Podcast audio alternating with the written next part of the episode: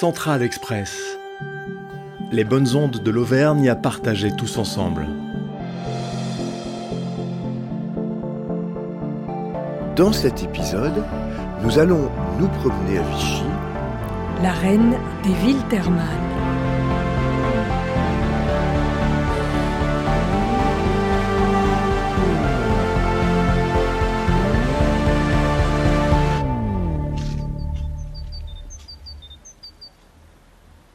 Tout le monde connaît Vichy pour les années terribles de la collaboration.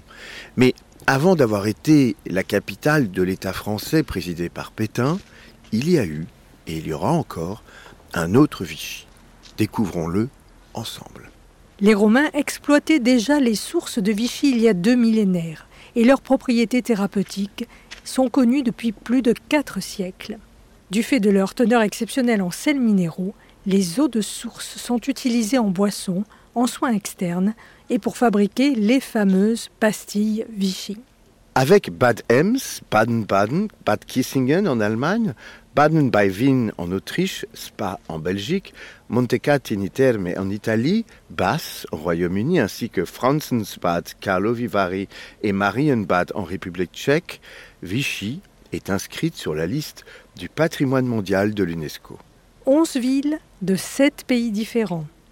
Voilà Vichy dans sa dimension européenne.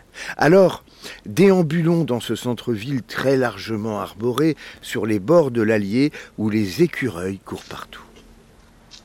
Bonjour, euh, je m'appelle Christine Chaz, euh, donc je suis disons une néo-vichysoise, mais en même temps, je connaissais très bien Vichy parce que c'était la ville qui me faisait rêver quand j'étais petite. Euh, cette ville d'eau merveilleuse qui m'avait absolument fascinée et j'avais toujours dit quand je quand j'arrêterai de travailler, j'habiterai dans une station thermale. Voilà. C'est Christine Chaz, membre de la Société d'histoire et d'archéologie de Vichy, qui nous guide. C'est, disons, Napoléon III qui a fait de Vichy la reine des villes d'eau. Dans les rues de Vichy, on croise des chalets d'allure Second Empire, des maisons qui vous font passer de Venise en pays flamand, ou bien d'un style art nouveau XXe siècle à des bâtisses aux allures XVIIe.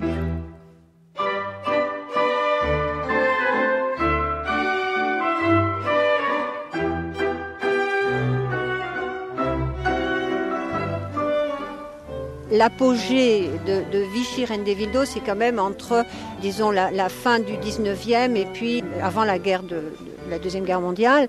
Se promener dans Vichy nous le montre, hein, quand on voit les hôtels, quand on voit les villas, quand on voit donc les infrastructures.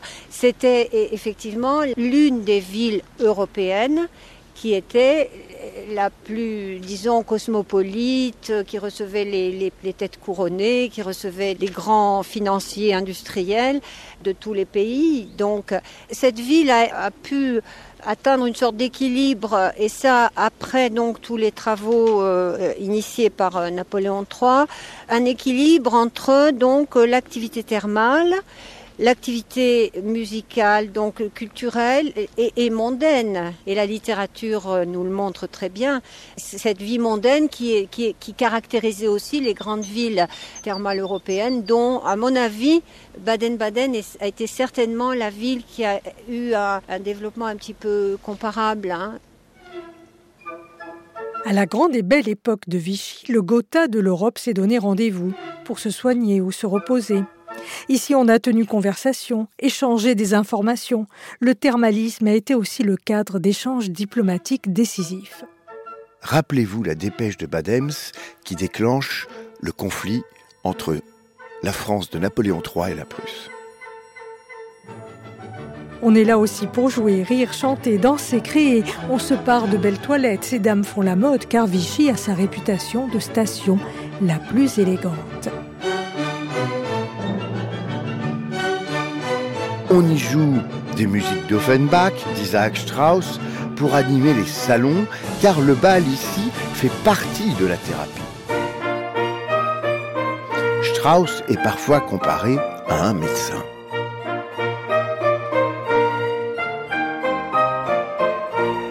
Les frères Goncourt ou bien Flaubert, Gustave, sont venus se refaire une santé ici Et parmi tous les écrivains qu'on a pu croiser, deux sont des natifs de la région. Suivons encore Christine Chaz.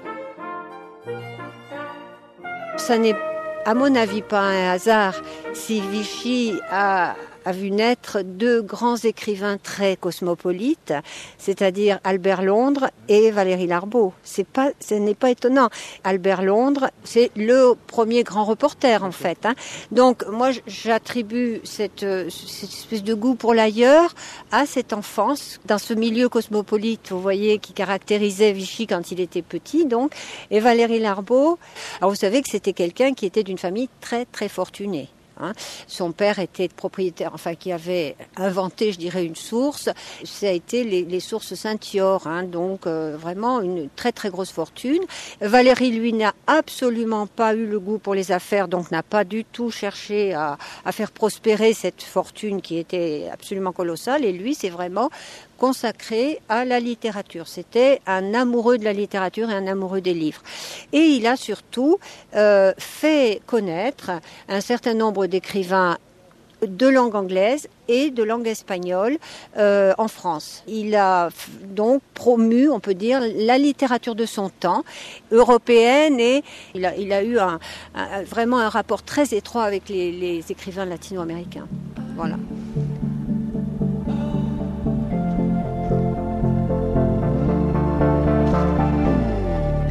Vichy, ouverte à tous, inspire donc l'idée de voyage et de rencontre. Ici, l'agora n'est pas toujours autour de l'hôtel de ville ou du clocher, mais autour des dômes qui abritent les sources.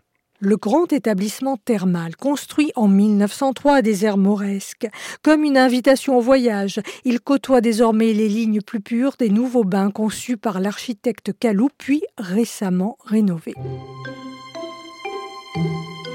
On raconte que Madame de Sévigné disait On est toutes nues dans un petit lieu sous terre où l'on trouve un tuyau de cette eau chaude qu'une femme vous fait aller où vous voulez.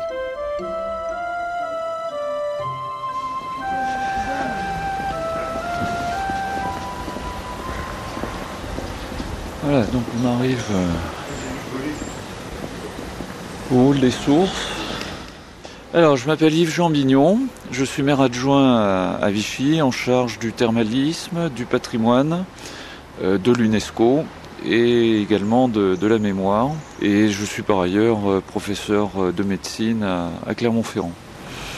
Nous entrons dans le hall des sources. Allez-y. messieurs.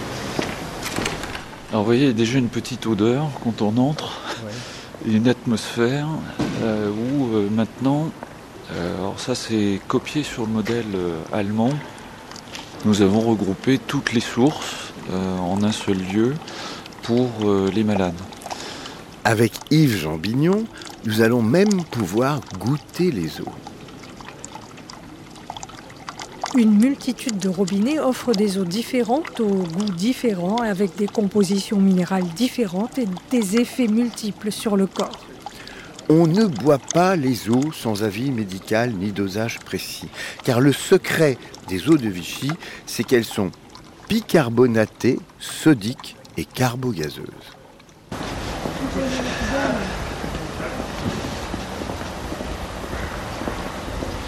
Voilà, donc là ici il y a cinq sources euh, qui sont euh, soit canalisées, soit qui émergent naturellement, puisqu'il y en a deux, Grande Grille et, et, et Chaumel. Euh, dont l'émergence naturelle est, euh, au centre euh, du, hall des sources.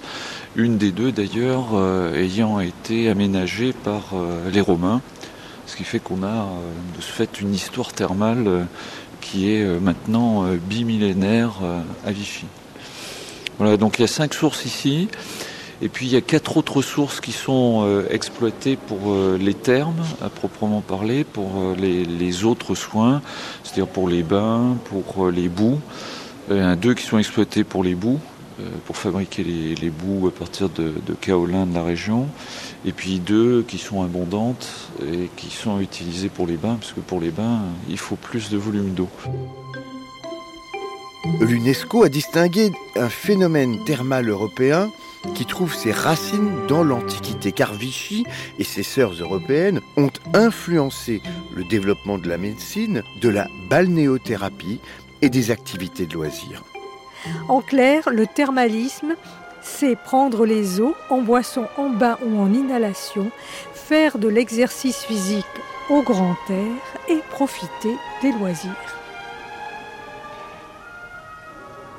À Vichy, tout tourne autour de l'activité thermale. Les sources, les bains, mais aussi les parcs, les 700 mètres de galeries abritées pour se promener dans le parc des sources. Et pour les loisirs, on a le choix entre l'opéra et le casino.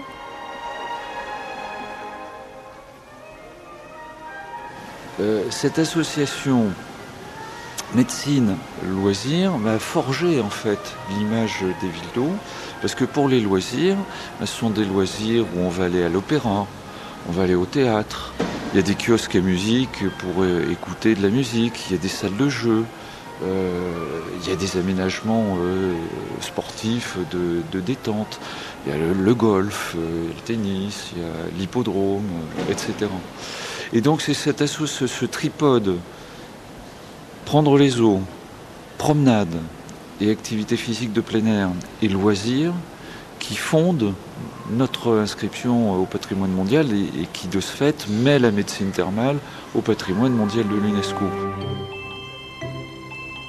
La semaine qui a suivi l'annonce de notre inscription, euh, nous avions déjà des touristes plus nombreux qui venaient à Vichy euh, puisque c'était le 24 juillet, donc euh, le début des vacances, et il y en a qui se sont dit ah ben on passe à côté de Vichy, on n'avait pas pensé, mais on va s'arrêter. Et du coup, c'est ce qui se passe. Et donc il y a un afflux de touristes qui est, plus important. donc ça que, l'on anticipe pour l'année 2022 et puis les, années à venir pour pouvoir accueillir au mieux ces touristes. Et quand ils arrivent à Vichy, qu'ils comprennent qu'est-ce qui est inscrit, pourquoi nous avons été inscrits, à travers euh, à la fois des informations et des visites guidées spécifiques que, nous mettons en place. Euh, le fait d'être inscrit, on ne va pas mettre Vichy sous cloche, on va préserver notre patrimoine, bien évidemment, mais on va le moderniser. Vichy espère plus de touristes, des curistes qui viendront faire de la prévention, profiter de moments de détente et s'extraire de vie trop pressée trop stressante. Central Express, un podcast de Clermont-Ferrand Massif Central dans le cadre de la candidature pour la capitale européenne de la culture en 2028.